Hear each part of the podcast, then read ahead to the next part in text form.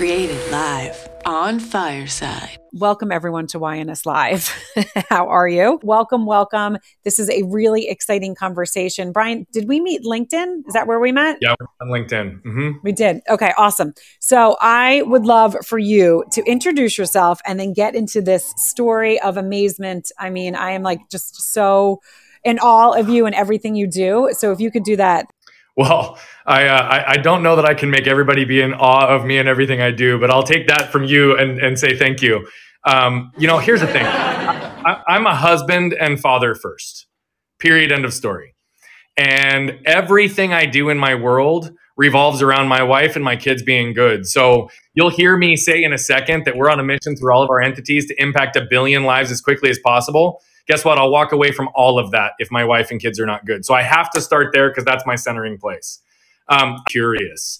I am deeply fascinated by the human experience and all things that make up human connection and all of the elements mental, physical, spiritual, and emotional that make us who we are. And I have a passion to really waken the sleeping giant inside every single one of us. And so that's just a high level understanding of who I am. Now, there's a whole lot of things about me that have been shaped through conditional situations, experiences. So many of us are a byproduct of the environments we've been in and the things that have happened to us. So I'm going to share with you the start of one of the most profound things in my life. Though it did not define me, it has given me a deep level of perspective and understanding on those things that I care most about. So I'm going to ask you, Juliet, and everybody who's listening or watching to just close your eyes for one second, please. I promise you, I'll tell you when to reopen them. By the way, if you're driving, keep your eyes open. I do not want your eyes closed. so, for the purposes of this right now, I want you to imagine going to a store, having a successful shopping trip, breezing through the checkout line like there was nobody there waiting. You just, you caught your luck, you caught the fast line, and you walk out that door, you've got a little pep in your step you look up and you feel the warmth of the sun on your skin. You feel the breeze through blow through your hair. And as you get up to your car, you start fumbling to grab your keys to unlock the door. And as you approach your door, you turn your head and you see a truck barreling 40 miles an hour right at you with no time to react. Go ahead and open your eyes. That's where this portion of my story begins. Holy my shit. mom. Julia, like, wait, what just happened? Because I was there. I mean, you really brought me there. Oh my gosh. Okay. Uh, I'll catch you up. I'll catch you up full circle. That's where this portion of my story begins. My mom, my brother, and I went to our local Walmart to get a one inch paintbrush. And as we were headed to our car, anybody who's known me for about two seconds, and anybody who's been watching this can probably tell I have a lot of energy. I move fast and I always have this excitement in life. So it didn't surprise my mom and brother that I was the first one to the car. But this was back in the days, Juliet, before there was key fobs. So I had to wait for my mom to literally get caught up to the car, reach down into her purse, fumble through there to get her physical key so she could stick it in the door, turn the key, and we could go on. And as we were standing there, there was a truck that pulls up in front of the Walmart. And the driver and middle passenger get out. Passenger all the way to the right felt the truck moving backwards. So Juliet, he did what any one of us would do scoot over to put his foot on the brake, but he instead hit the gas. Now, I used to envision like, oh, if I'm sitting in a passenger seat and I feel a truck moving backwards, of course I'm going to scoot over and put my foot, and I'm going to do it all calmly and gently. But then I started thinking recently, I'm like, no, I'd be in like pure panic. There's a vehicle totally. moving, I'm in it, and there's nobody behind the driver's seat. So I'd scoot over, I'd raise that knee up, and I'd slam it down on the gas pedal. That's likely what this guy did, but like I said, he missed. He hit the gas. Right. So combination of shock and force threw him up on the steering wheel, up on the dashboard, and before you know it, he's catapulting 40 miles an hour across the parking lot, right at us with no time to react. He went up and over the median. We were parked in an end spot. Went up over the median. Went up over the tree in the median. Hit our car. Knocked me over. Ran over me diagonally, tearing my spleen, leaving a tire track scar on my stomach, and continuing on to completely sever my left arm from my body. So and how old are you again? How old were you then? I was seven. Oh. This was August 10th, 1992, 115 degree day, 6:10 p.m. My mom and brother watched it all happen, and they looked up and they see my arm laying in the parking lot 10 feet away. I could throw up. I mean, like seriously, as a mom, I, I mean, as just any human. Oh, yeah. Holy crap! And the way you tell that, I mean, you're a beautiful storyteller. Well, thank you. For- oh. fortunately oh. for me, though, my guardian angel was there that day. Yes. Right. And she did not throw up when she saw it. She saw the literal life and limb scenario. And I am forever this woman for choosing to go into action versus going on with her day. Because she came over and she literally stopped the bleeding on the main wound and she saved my life. And then she instructed some innocent bystanders to run inside, grab a cooler, fill it with ice, and get my attached limb on ice within minutes. Had she not done one or both of those things, Juliet, either I wouldn't be here with you today or I'd be here today with a cleaned up stump. That's just the reality. Right. And so I know that a lot of the listeners were not expecting it to go there today. I realize I've got a very, very unique story. Right. But what I've also realized in all my time of doing this, my friend, is that we actually all have unique stories. What's important is that we pause and become aware of the lessons we can extract from those stories and then become intentional with how do we apply them in our lives. And we all have that ability. And we also have the ability to tap into the collective wisdom of other people's learnings to shorten our own curve to learning. So I'll share two primary lessons and then we'll just see wherever the heck this conversation goes, my friend. But yeah. the first is I learned very, very early not to get stuck by what has happened to me, but instead get moved by what I can do with it. And what I've learned in all this time is that moved people move people. And so I'm just on a big mission right now to move as many people as possible because that impact to a billion lives is only going to happen collectively with everybody moving in the same direction. The second lesson I didn't realize right away, and I won't give you all the background as to what it is, but my parents were intimately aware of the unceasing medical treatments, years of therapy that I had to go through. And the idea of seeing their son grow up without the use of his left arm was a source of great potential suffering for them. So they willed themselves day in and day out to do what was necessary, to do what was tough, to embrace the pains required to ultimately strengthen and heal me. So what they did was they ingrained in me a philosophy and a way of living, which was to embrace pain to avoid suffering. And I believe when we all do this correctly, that's also where we gain freedom. Oh my gosh. I mean, again, you're and this is when we first jumped on. I think I think I had a podcast that ran late. So I was late for the call and then I like you were like, "Oh, I'm I, I can't jump out. I don't have any time." And then I went back and I was like, "Do you have just 2 minutes?" And it was on LinkedIn that we I believe that we we connected and I remember for a half a second we like started talking and our energies like really totally just completely like, totally dry. And and we and this was a month ago because we were like Yeah. okay when when can we do this? You know let's see where our schedules can firm up. Um so many things. And anyone in the audience right now and i know anywhere in like i know there's a bunch of people listening on linkedin um, if you guys have questions please put it in the chat. I'm also going to offer people here on fireside to jump up. So gina carmel jen and i know um, there's people in and out. And brian once we leave here i'm going to have you update your your picture so people can say oh that was the guy that Beautiful. was in you know YNS Beautiful. live um, but I want you guys to jump up and ask questions. Or, I know now that a lot of people are going back to offices, my noon show, we have people that will chat instead of being able to jump up because Yep. they, they, they're listening and they're not supposed to, Yep.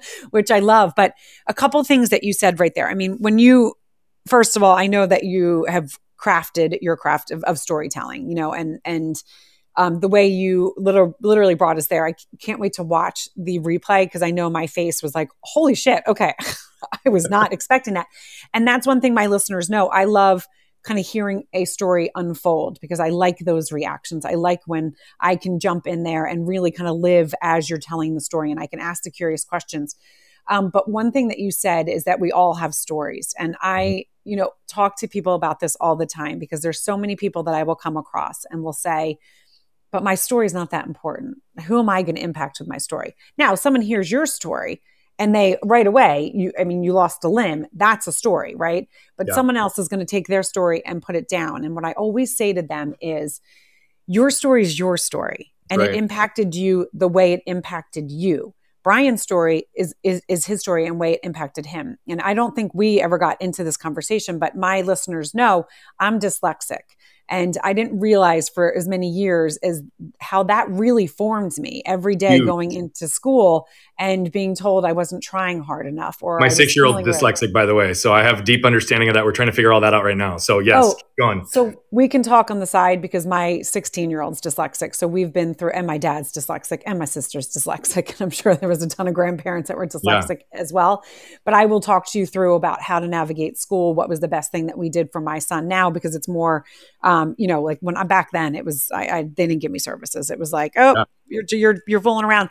The thing that's so crazy is, and my listeners know, is that when I spoke, people didn't know that I was struggling with Mhm. school. So like I can speak here, but if someone asks me to write down what I am saying right now, it does not come across the same. And it's still as a 48 year old woman, it fascinates people that they're like, wait, that's not what you said. And I'm like, yeah, I, that physically does not happen and it doesn't matter.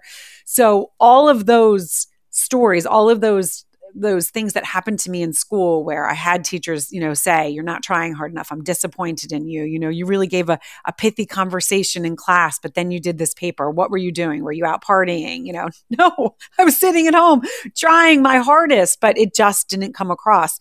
So that part of my story really formed me. And when I, as I said, when I talk to the, you know, the either the housewife or the man that's down the street, and they're like, "Yeah, but your story is so fascinating," and I, I look at them and I'm like, "What are you talking about? It's not. I guess it's fascinating to someone else." And anyone that Dave, that you're just jumping into the room, you, you when you listen to the replay, you're going to be like, "Holy crap!" But the way you said it, it's so true. And you had, I mean, you had a giant tragedy. I mean, almost die um, standing in a parking lot with your your family two questions here. Yeah. First, how do you think that affected your relationship with your sibling? How old was your was your brother? Yep, 14 months older than me. Okay. So my I have two boys and they're, you know, super close. They're 22 months apart. But how what was the relationship afterwards with your brother? If you can kind of elaborate yep. on that a little bit. Yep. I think it's important to give some context too that prior to my accident, we had moved like 6 times in the first 7 years of my life we lived in Australia for a year and a half. We lived in England for a year and a half. And so the reason I say that is because up until that point, we didn't really have established friends groups. Mm-hmm. It was my brother and I. Yeah. Right. Every time we moved somewhere, every time we went to a new city, it was he and I that had each other's backs. It was he and I that, you know, were best friends and we went and did life together. Now all of a sudden we come back to the States and I was born in Arizona.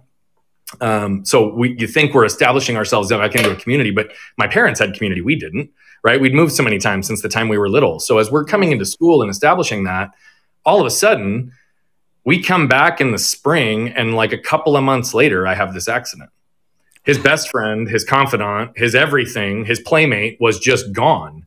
And someone who was extremely physically active, all of a sudden I'm sidelined for six months, not being able to do anything physically active and had to be homeschooled for a semester. Right. And so the first semester back at school in the States, he had to go without me because this injury happened over the weekend or sorry, over the summer. And so, how did it affect us? You know, I don't think that we really realized right away how deeply it affected our relationship and how much it fractured that trust and connection in a way that it took us years to establish again. Um, now, my brother witnessed the whole thing.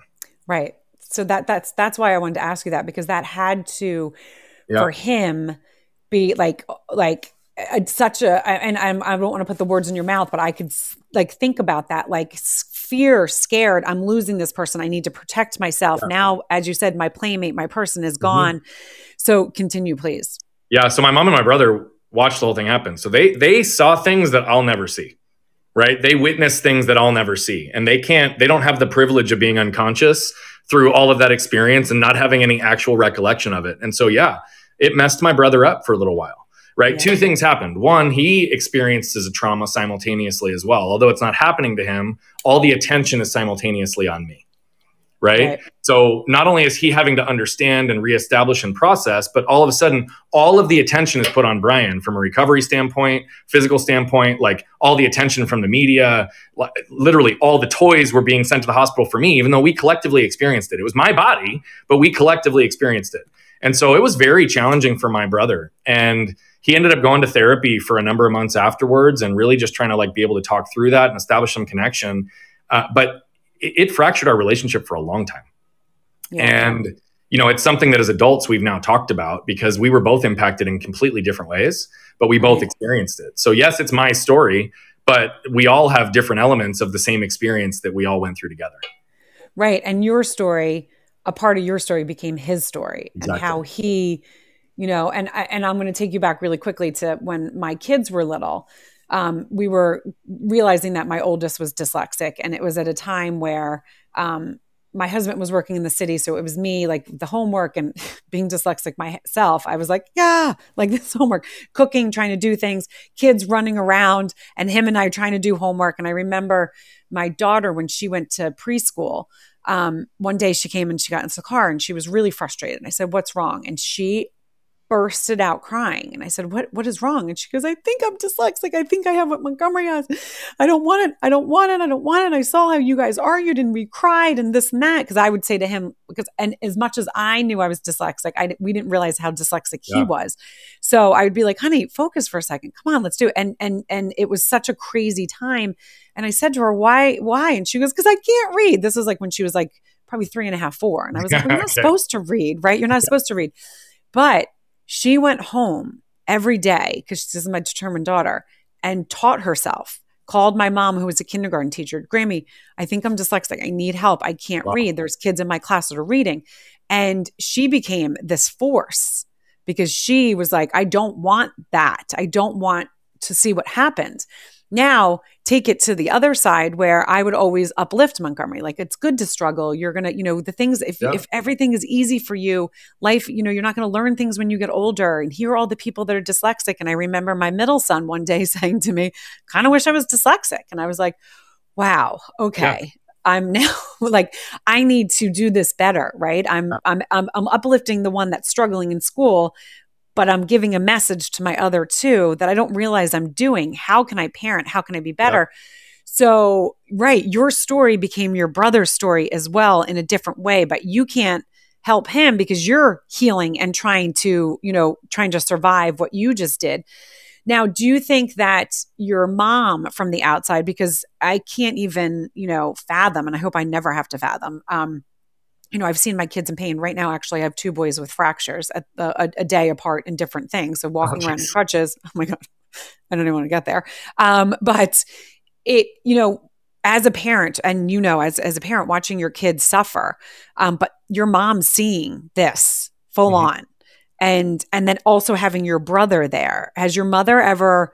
Said to you like you know what what it was like for her at that time and how she then healed herself in in you know you're never healed but how she kind of worked through that?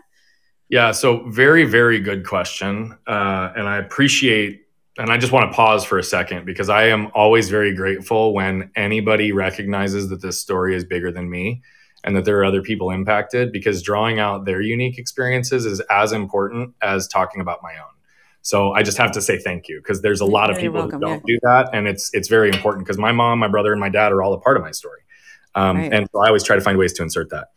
Um, you know, my mom and I've talked extensively about it. Uh, you know, I I'm I, I view myself and pride myself on my ability to communicate. And when I look at like the generational patterns on things that were inherited and passed down to us that were independent of our accident, how that amplified some of the traumas that we all collectively experienced, um, with whatever my parents' stuff was coming into that. It's remarkable that my parents not only navigated it, but navigated it and chose to stay together mm-hmm. and actually chose to work through all of the muck and noise together. My mom is one of those that in chaos and catastrophe gets hyper focused. And so, you know, you talk about her recollection of the day and everybody always expecting, like, how did you get through that? How did you fall apart? And she literally remembers it's like a flip was switched and she went into what she needed to do to be strong for her boys. You know, making sure that my brother was being taken care of on the scene and knowing that whoever was watching him while I was getting treatment done was was going to be taken care of. When we were going back and forth in, you know, the uh, the um, ambulances and different hospitals and it's like she's constantly paying attention to where my brother needs to be what he needs to focus on right? She put herself last absolutely put herself last. And so i think that that's something that in hindsight we've talked about she really didn't take the time to heal in the way that she needed to early on. Of course. And so it, it, she she couldn't right? She right. went into complete chaos catastrophe mode and mom mode which is i've seen my wife do it with my own kids right? She puts herself last definitively every single time if, if, if we weren't good. It was a lot. We were in the hospital for three weeks right after the accident. There was a whole lot going on in our world. Now, fortunately for us at the time, we'd just come back to the States and my mom's primary role was in the house. And so we had her time, energy, and attention in a way that we might not have been able to otherwise. But the impact and division between parent parental duties, when when all of a sudden we go into this state and my dad needs to literally secure the house from a financial standpoint so my mom can be there like there's all these ripple effects that we have been working on for 30 years right. and so you know my mom and i are still healing in some respects in our own relationship because it put a sever in our relationship in a different way and you know i've talked to her openly about a lot of these different factors and how there were periods when i was a patient not a son and there were periods when i was a son and not a patient and both were important. And so the impact on my mom and brother was significant. Um, but I've also witnessed more strength that's possible and capable when it is bigger than you. And right. I, I, that's what's fueled a lot of my impact is to be able to see how my mom, my brother, and my dad channeled and sacrificed so much for the benefit of me. Right. Oh my God, so beautifully done. And it's so funny that you said that. I'm, that's just like an innate thing for me to be like, okay, I need to see that, you know, we see what, what, and then now we're going to go into really how you decided okay this is the route i want to go into but but i i as i think and it's not even just as a parent but someone that i know my story affects other people and everyone's story as you said trickles into other people so you know i have an adopted sister and there's a whole story that came sure. out of that and there's the times where i don't always share that because it's really her story and there was yep. some you know trauma and stuff that i would never want to hurt her by bringing up like Yep. some of the stuff that we had to deal with as we were growing up. And there's a very fine line because I've talked to many Great. people, you know, where have a very, you know, uh, intense story and I will kind of stop them. Like, you know, they'll stop and be like, well, I can't share that because I don't want to hurt this person or I don't want to do that. And so I appreciate you um, acknowledging that. So can you, and yeah. can you share with us though, so when was the time? I mean, you, you said that you had a hundred. Anyone that's joining the um, the room right now. Again I'm, I'm, offering anyone that wants to come up and ask a question. Um, if you're just joining brian had a uh, extremely and the way he laid it out was so beautiful but a tragic tragic accident where he was hit by a car in front of his his mom and brother and lost his arm. Um, which is now brian do you want to show? Which is reattached. I mean so i mean uh, unbelievable. So for you you said you had 100 surgeries 24 oh, i don't know 24 I don't know. I don't know where the hundred came from, but you know what? It's okay. It sounds. I really just diminished cool. the twenty four. Yeah. I'm so sorry. I don't know where I got hundred. I don't. There was. I have to li- listen back. There was the word hundred somewhere. Anyways, so uh, twenty four surgeries, which is insane. I mean, that's insane amount of surgeries. And how old were you?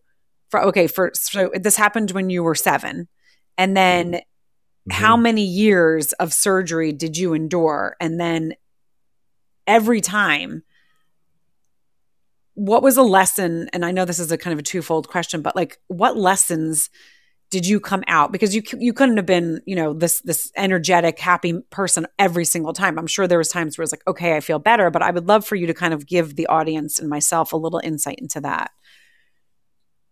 Yeah. So you know, I can't really break down the lesson for each individual no, surgery because yeah. just they, they were so slammed together. The first 20 to 22 happened over about five years. Wow. And that's where the majority of the reconstruction took place. Um, the surgeries that took place after that were secondary injuries. So when I was 20, I rebroke my left arm, mm. compound fracture in the same place it came off at. I almost lost my arm again. And I went with my bone detached and dangling inside my arm for about 10 months because there were seven surgeons that were afraid to touch me because of the medical malpractice. So oh. long story short, um, there's a whole lot that came from from a whole lot of parts of my journey. But my original surgeon was actually the one who ended up repairing me when I was 20. I will tell you of, of all of the surgeries, of all of the different impacts, there were many lessons that were extracted along the way. But I will tell you that one of the most impactful came from that secondary experience when I was 20. So let me let me set some context here. Please, yeah. I told you one of my first core lessons is that I learned early not to get stuck by what had happened to me, but instead get moved by what I could do with it. And that was really channeled in two different places. One, um, at seven, I felt sorry for myself. I remember waking up in bed, one feeling like it was a dream. And then once that dream passed a couple of days later, it was like, why me? Why did this happen to me? What's my life going to look like? What am I going to be capable of? And at seven, I remember having those thoughts. Mm-hmm. They didn't last very long though, because there was families in the ICU that started coming up to us saying, "We're so sorry for what happened to you. We're so sorry. What can we do to help? Oh my gosh, this is so traumatic." And then we come to find out that their kid laying in the hospital bed next to me doesn't know if they're going to live for another 30 days because of the terminal illness they're battling. Mm-hmm. Perspective hit me right in the face. Right. Because though I didn't know at that moment whether or not I'd have a successful reattached arm or one that I could have full practical use of, what I did know is that I had my life. And so that immediately put me into a position where I was like really solid and good with not feeling sorry for myself. But then what happened is I immediately went out after three weeks and I'm walking around with a sling. My arm had to be at 90 degrees so the bone would heal appropriately. And I'd be walking around and I got really used to seeing jaws hit the floor because they would people would ask me, Hey, what happened to you? Fully expecting me to be like, well, I crashed my bike. I fell off the jungle gym. I jumped off the slide because it looked like fun, just like every other seven year old on the playground. But instead, deadpan, I'd look at him and say, I was run over by a truck. My left arm was torn off. Right. And immediately they would pivot and they'd look at my parents for validation. They didn't believe my own story. Right. And so very early, I got very accustomed to people not believing my story, not believing me. And so it really started to create this narrative for myself that like people didn't see me, they didn't understand me, I wasn't going to feel connected. And if I felt like even my truth was not being validated and it was constantly being put into a position, then who am I, right? And then I had people putting me in this bucket and behind the lens that they were viewing me through and what they'd be capable of in my situation. And I hated that. Ah. So, you know, seven to this next period of time, I created this very strong intellectual narrative. I'm good, I'm strong, I'm capable, I can do anything myself, and I don't need anybody's help. Right. And it served me very, very well. I mean, we talk about men- mindset, mental toughness. It's absolutely something I believe. But it used to be the only part of the equation for me. Now it's only, now it's part of the equation. Because when I was 20 and I rebroke my arm going through this situation, I realized the power of our narratives because nobody was there. And it wasn't because I didn't have friends. It wasn't because I didn't have family. It wasn't that I didn't have people who loved me. It's that they bought into my narrative as much as I did. Brian's good. Brian's strong. He's capable. He can do anything. And if he needs our help, he'll ask for it. But here's the catch I didn't have the courage to be vulnerable enough in that time to actually ask for help when I needed it most. And so now at 20, I'm reliving a lot of the same experiences that I was guided through at 7, 8, 9, 10, 11, 12 years old as a grown man trying to figure out how to button my pants with one hand, how to tie my shoes with one hand, how to do anything without potentially losing my arm at any moment because any quick movement could cause the bone to cut the nerve, cut the veins, and lose circulation or, or feeling in my arm at any moment for 10 months. So the greatest lesson started to shift because I realized not only the power of our narratives, but I also started to realize that human connection was not something I'd spent any time on. And so I started to really focus on vulnerability and authenticity, which I believe are the glue that binds human connection, and use that to really effectively, strategically, and tactically. And you'll understand why I reference that in a second when I come back, but mastered it got people to open up to me, bring their walls down, which allowed me to leverage my emotional intelligence on avoiding all the attention that I developed in the prior period of time to really be able to now know, okay, what am I reading in this person? And once I get confirmation, how do I help them? And so, very long answer to your open ended question, but like one of the greatest lessons came from the second injury and the right. repair that took place after it and i and and this is going to sound a little bit strange but i i'm not i don't know that i'm surprised at that. Like as a seven as you said you had all those people guiding you but at 20 now you know whether again you believe in people that listen to the podcast they know i believe in god but whether you end the universe but whether you believe in god or the universe you had a very traumatic big thing happened and the lessons yep. that you learned in there. And and maybe god was like hey i don't think you learned what i want you to learn. I'm going to have something else happen to you because i need you to be able to help. And as you said you started this show saying the amount of people you're going to help. And your story is because you can even just see with your um, just your energy and the way you you approach and talk these things happen to you but they don't define you. That's right they strengthened you. They strengthened right. you in a in a way that you're now going to be able to go out and help those people because of course you could see that at 7 you're feeling sorry for yourself. But the fact that you were able to then see okay there's people dying is is a really mature thing for a 7-year-old. You know, yeah, I guess in hindsight, it was a mature thing for a seven year old. I'm sure that that was somewhat influenced through discussion. I'm not, I'm not sure if that was a hundred percent my own idea or if that was conversation with my parents. But either way, that was the truth that I owned. Right. Right. Right. Oh, oh my gosh. Does anyone in the audience have any questions? You guys, please, if you don't know how to do it, if you go over to the React, which is the little button with the hearts, you click on that, and there is an emoji that has like kind of like a huh you click on that and then you can ask a question and I can bring you up. Um, again, I know a lot of people are at work and they are listening um, at, on their lunch break and they might not be able to do it. But I mean, Brian, this is just, um, just beautiful. I mean, it's such a beautiful story with such a tragic part of it that it really just it, it, connects you more and this is what i am all about this is why i love fireside and, and this is why i love podcasting is because you are able to connect with people on a different level that maybe you wouldn't be able to. And I know from here, you really then started this this this career. So after you're 20, after you're learning these lessons, when did you decide, you know what, I can help people. I can help people on a multiple, you know, multiple level. When did that kind of come in your thoughts and if you can take us through that process a little bit. Yeah. So not right away. I mean, I now I will tell you, I've been on stages since I was seven because I've never really been shy. I've always had a loud voice and I've always been able to communicate and I have a unique story. So I have been trying to use my story and my experiences to elevate and empower people for most of my life. That said, mm-hmm. though, I didn't view it in such a formal way for a very long time. And I came out of college, right? And I was bright eyed and bushy tailed. And if you'd asked me then I was going to take over the world, I was going to climb the corporate ladder, right? And have all the success. But, you know, one of the things that I, I had to do for myself, and I don't regret it, I don't look back on it. Um, but I was so conditioned to chase the what's of the world mm-hmm. what house, what car, what amount of money, what amount of success. And I was also so adamant on not ever wanting to be defined because of my arm that I was actually resistant to using my story at the time to benefit other people. So as I'm sense, yeah. as, as, I'm shifting into this place of vulnerability and authenticity, I was like, I don't want my arm to be my only credibility, right? Like if that's the only reason that I can help someone, then I'm then I'm lacking the depth that I would appreciate in that space. And so again, I was still chasing all the what's. And so I went out into the corporate world, and I had all the what's by the time I was 27. And I was we I with partners of mine we had built and scaled a risk management employee benefits consulting firm to over 15 million with the span of a decade. It was awesome. It was a blast.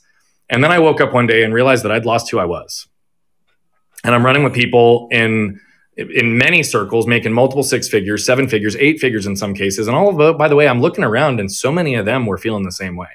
Not really tapping into joy, freedom, and fulfillment holistically. And it was around this time, 27, 28 years old, we had our my first son.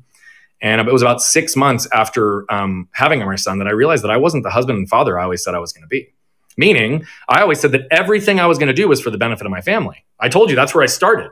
Right. But I was misaligned and incongruent with that thought process because I missed the first six months of my kid's life like that because I was burning the candle at both ends. And though I was providing for them from a stability standpoint, from a security standpoint, from a financial standpoint, I wasn't there. And so it was the first time in my life that I felt like I didn't have the people in my life, nor did I have the intellect to be able to start solving this myself. So I went out and I interviewed coaches because I was like, well, I need to find somebody to help me figure this out. By the way, I interviewed 15. The first 14 were an inch deep and a mile wide, had no relevance and credibility. And I was like, what the hell am I doing? I almost gave up. I was like, I'm out. And then I landed with somebody, guy by the name of Ben Newman, very, very well known in this space, really impactful. And I'm forever indebted to what this man did in my life. It was a month into working with him. He said, Bogert, you got to be doing this for a living. And I said, what are you talking about? He goes, You speak and coach. He's like, You build people, you build businesses. Is what you do. Like, you just exist in that space. Why are you not getting paid to do it? And I was like, Oh, like, it doesn't matter. Like, I, no, no. And I was like, oh, oh, by the way, dude, I'm paying you a lot of money, not to tell me how great I am, but to help me figure out this other stuff. And now you're trying to put something else on my plate when I'm trying to simplify. Right. right. it was this like thing. And I was like, Yeah, whatever. Shut up. Like, right. Nine months, he kept trickling it. Nine months, he kept trickling it. Every time I talked to him, Brian, you got to be doing this. Have you thought more about it? No, I haven't thought more about it. I told you I'm trying to simplify this other stuff. Like, what are you doing? right. And again, whether you call it God, the universe, universal law, I don't really care what your belief system is. I believe that there's there is a, a unifying and connecting power larger than us. So I appreciated yes. how you said that, Juliet. The universe sent me a, a sign that I could not refuse. I'll spare you the details on that story, but it was basically 2015. I decided I'm jumping in with both feet, and I ran this speaking and coaching business side by side with my other business for about five years. Summer 2019, my wife and I went away for a weekend. It was one where, like, mentally, physically, spiritually, and emotionally, like, we were one. We were connected. We were just bonded. We're driving back to pick up our kids. And she leans over to me and she says, How would you feel if you didn't go to the office on Monday morning? I was flooded in my fear, drowning in my doubt, swirling in my shame. I looked over at her. I was like, Babe, that's a pretty loaded question. Can you tell me more? And I had some other health stuff that took place a few years before this. And, and she said, Look, I think you let some of this health stuff let fear enter into your world in a way I've never seen you operate. She said, I think you've convinced yourself that we need the status, the money, the prestige of this business. And she said, But we don't. She said, I don't care if we live in a cardboard box on the corner. What we need is 100% of you, and we don't have it. Right. She also said, I think that every day you live in risk management and employee benefits consulting, you're dying a little bit inside and you refuse to see it. She said, and I also know that every time you speak, every time that you coach, she said, you've got a little bit of a different light about you. And she said, and I know that you're not even scratching the surface of your potential, nor having the impact on the world that you want. So she's like, why don't we double down on that bet? Why don't we execute our buy sell in this business and go see what we can do in terms of impact? And so it was 2019 that uh, I spent three months, really discovered the amount of shame that I was operating under at that point that was really impacting so many areas in my life that I had to really unpack. I'd also lost six men I knew to suicide in that prior year. Mm-hmm. And so that was one of the big questions that I had to ask is, you know, who, who, what am I doing? If I have the ability to truly impact or save someone's life, what am I doing schlepping insurance because it's helping me put money in the bank? Now, I want to be really clear. I don't vilify money and I don't vilify these things. It's just that I was so out of alignment for myself Right. that it did not feel right staying on that path for who I am. I'm in no way saying that that decision is right or wrong for anyone else. So I want to be really, really clear here. But for me, it was very clear. And so I made that decision. And 10 months later, I doubled down, executed my buy sell, and I've been going at this full time. I have to say one really, really proud moment, Juliet, and I promise I'll wrap this up. Please, no, don't wrap it up. I said that over two and a half years ago that if I could save someone's life, that that is the whole reason for doing it. Um, now we've impacted a lot of people's lives. I'm I'm sure we've saved many. We've gotten a lot of feedback, but I will tell you that two weeks ago I was given a little bit of a gift. It was the very first time since I executed my buy sell that someone actually told me that the conversation, the work that we've done together, saved their life. They used the Oh. words that I said and put into place two and a half years ago. So though we've had massive amounts of impact, I have to just own that because that was a really, really big win for me to know that the universe has come full circle and that that, that has already started to happen. Right. Oh my gosh. I love that. I love that in so many levels. And the thing that stuck out to me is that your wife noticed the energy you were putting forth when you were coaching versus when you were at your corporate job. And I have to share a little story on this. So, one of the women that I interviewed on Your Next Stop, um, which is my podcast, it's not Yeah, the live yeah. show. Um, I was saying to her, like, well, where do you think this entrepreneur, like, you know, came? Because she said she always wanted to be an entrepreneur, but she didn't know why she wanted to be an entrepreneur. And she was like, I just don't know why I want to, but I want to. Um, and so we kind of dove into it. And it was basically her dad was a professor. And that's how he brought money home. And she loved that. You know, she loved that. You know, she's like, he was, he would come home happy. She's like, but you're right. You know what? He actually owned a store for about three years. And when he owned that store and he had a partner, he would come in with a different energy. And I said, Yeah. that's the energy that you have been chasing. Cause she didn't, she started, she was like, I want to be an entrepreneur, but I didn't know what I want to do. So she, like, not like some of us know, okay, all of a sudden we become an entrepreneur because this Mhm. idea that we have grows, right? She just knew she wanted that, but it was the feeling she was chasing. So I love that your wife said to you, the energy that you're putting Yep. forth here is different than this. And I want this energy for our family. I love that story. And I think what's also really impactful, and I didn't say this expressly in my comment, but there was two times where I was really stuck that it took an outside influence, my coach the first time and my wife the second, that told me what I needed to hear, not what I wanted to hear. Right. And they allowed me to see myself more clearly in those moments. And so, truly, over the last decade, that's all I've been doing is shedding the layers of pain that the world has placed on me, healing the layers of pain that contributed to creating that armor. And then simultaneously, the closer I get to who I am, the more clearly I see that the more I'm in line with who I am, the more all the what's in my world are a manifestation of who I am. And I get to move a lot faster through life with less effort, and I have less ex- resistance and, and energy drain, the more aligned with who I am that I am. And so the more I can just be, the more I am. And so that's why I am so committed to this path because the true path to joy, freedom, and fulfillment holistically, it's not in strategy and tactics. That's what most people think keeps them stuck. But what I'm very, very clear on is the things that keep us stuck, the things that keep us swirling, those drains, same drains of life, those things that keep us repeating the same patterns are a combination of emotional triggers, behavioral patterns, and environmental conditioning. And many at that times, those are the things that are keeping us from being who we are. And so if I can help people heal their pain, shed their layers of armor, and get back to the core of who they are, then we all get to experience a little bit more joy, freedom, and fulfillment. Oh my God, I love it. Can you tell everyone? I know that in the cookie right here, it's it's going back and forth, but tell everyone where they can find you. Yep. BrianBogert.com is my website. If you guys are on, on the web, at Bogert Brian on any of the social channels, we love to engage. We're also very, very clear that to impact a billion lives, 99.9999999% will never pay us a dollar. So what you'll notice is what we put out in the world is truly to elevate and empower those around. And all we ask is that if anything moves you, move it through the world. Again, we need the help there. Um, and if anybody wants a little bit of a quick hit, I'm going to give one thing away to you as well. Go to nolimitsprelude.com. Full disclosure on this. Yes, there's an email exchange to get access to the course. It's over 30 minutes of video content to help you on this. Yes, we will email you throughout while you're completing it. And yes, once you're complete, you'll get four emails to highlight any opportunities that might exist for us to help you further.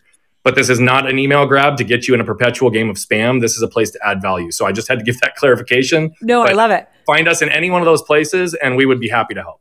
And say say that one more time slower for my dyslexic listeners. no limits prelude.com. All right, perfect. And I just have to say so, this episode is brought to you guys by two sponsors that are very dear to my heart. Together, Women Rise is dedicated to ensuring that every woman and girl has the opportunity to live freely, pursue her dreams, reach her full potential they are a community of powerful women that align and engage, giving, learning, and it's just a community building place. Guys, go to togetherwomenrise.org to learn more. Again, you can find out all the different things they're going, you know, doing throughout the um, the world. It's not just the United States. They're making a lot of changes, especially third world countries where women need a little bit more support. The other thing is this episode, guys, there has been so many little snippets, right, that you've heard that I'm sure you're like, oh my God, this friend needs to hear it. This friend needs to hear it. As Brian said, sharing these stories are what gets out having people listen to this episode is what's going to get more people impacted by Brian's story and what Brian is doing out in the world and helping people. You might be listening and be like, no, I'm in a great spot, but you don't know that your neighbor, your friend, your niece, your nephew, someone out there needs to hear this. So, what I love about this, this is going to be on Picked Cherries, which is an app that you can listen to your podcast. And so have you ever like listened to a podcast and been like, "Oh, I love that. I'm going to send it to my, my my sister." And then you know your sister's not listening to the whole episode, but if there's a little snippet that you can share with her, which is actually called a picked cherry, she can actually listen to that snippet, which is then going to have her listen to the whole episode. We know how that works. It's just like sending an IG or a TikTok, yeah. and you can do that here soon. It will be downloaded in probably two weeks to pick cherries. You can get that on iOS and also Android. It is a new um, place, but it is it's changing the way people listened to podcasts because I know I've already had more people listen to my podcast by me sending out little pictures. They're like, wait, I want to know more. I'm like, ha, now you got to listen to the whole episode. Yeah. So head over there. But Brian, I mean, I could do this for hours with you. I am so fascinated what you're doing. And seriously, if you do need any advice on the dyslexia thing, I'm not kidding. I'm happy to give you my my journey but then also what we've done for my son. I am one of his biggest advocate. We have made him a huge advocate of himself which is really important. But there is something um, and i will email you a couple different things that we when he was young because that's where right around the, sign, the time that he was diagnosed that we found these little videos that helped him understand how his brain worked cool. and that he is smart. It's just that he learns different. Yep. Um, and it's all at a Yale. There's a lot of things that I've learned that he should not like be doing in school. Like when I tell you I am a, this is another passion of mine, dyslexia. Um, seriously. And if, if you want your wife to call me instead, like if you're like my plates too, you know, she handles yeah. this, please have her do it because I um, can definitely give you guys some some good. We are always open to feedback. Uh, we are also huge advocates for our kids and wrap them with whatever services we possibly can. Uh, but again, we don't know what we don't know, and so again, it's about collective impact. So yes, Juliet, that and, would be incredible and different worlds, right? New York, New Jersey, Connecticut, where you know yep. there's certain things that we know here that other parts, but then other parts do things better. And if we all can share yep. and kind of help, but um, I just because your time, I want to let you go because I know you are a busy, busy man, and um, I just want to say thank you from the bottom of my heart for joining YNS Live. Until next time, Brian. Again, thank you so much. Thank you, my friend. Bye, everyone. Bye, Brian. I'll be in touch. Okay.